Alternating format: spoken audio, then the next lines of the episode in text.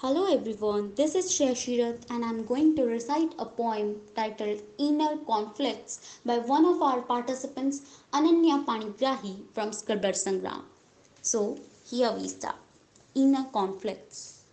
I open my house door every night, see my parents fight, heated arguments reach my ear, and they don't bother, I am near.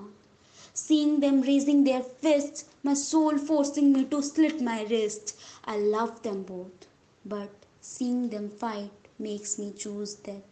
Every night I lay closing my door, then the thought strikes me Will the fight end if they see me unconscious lying on the floor?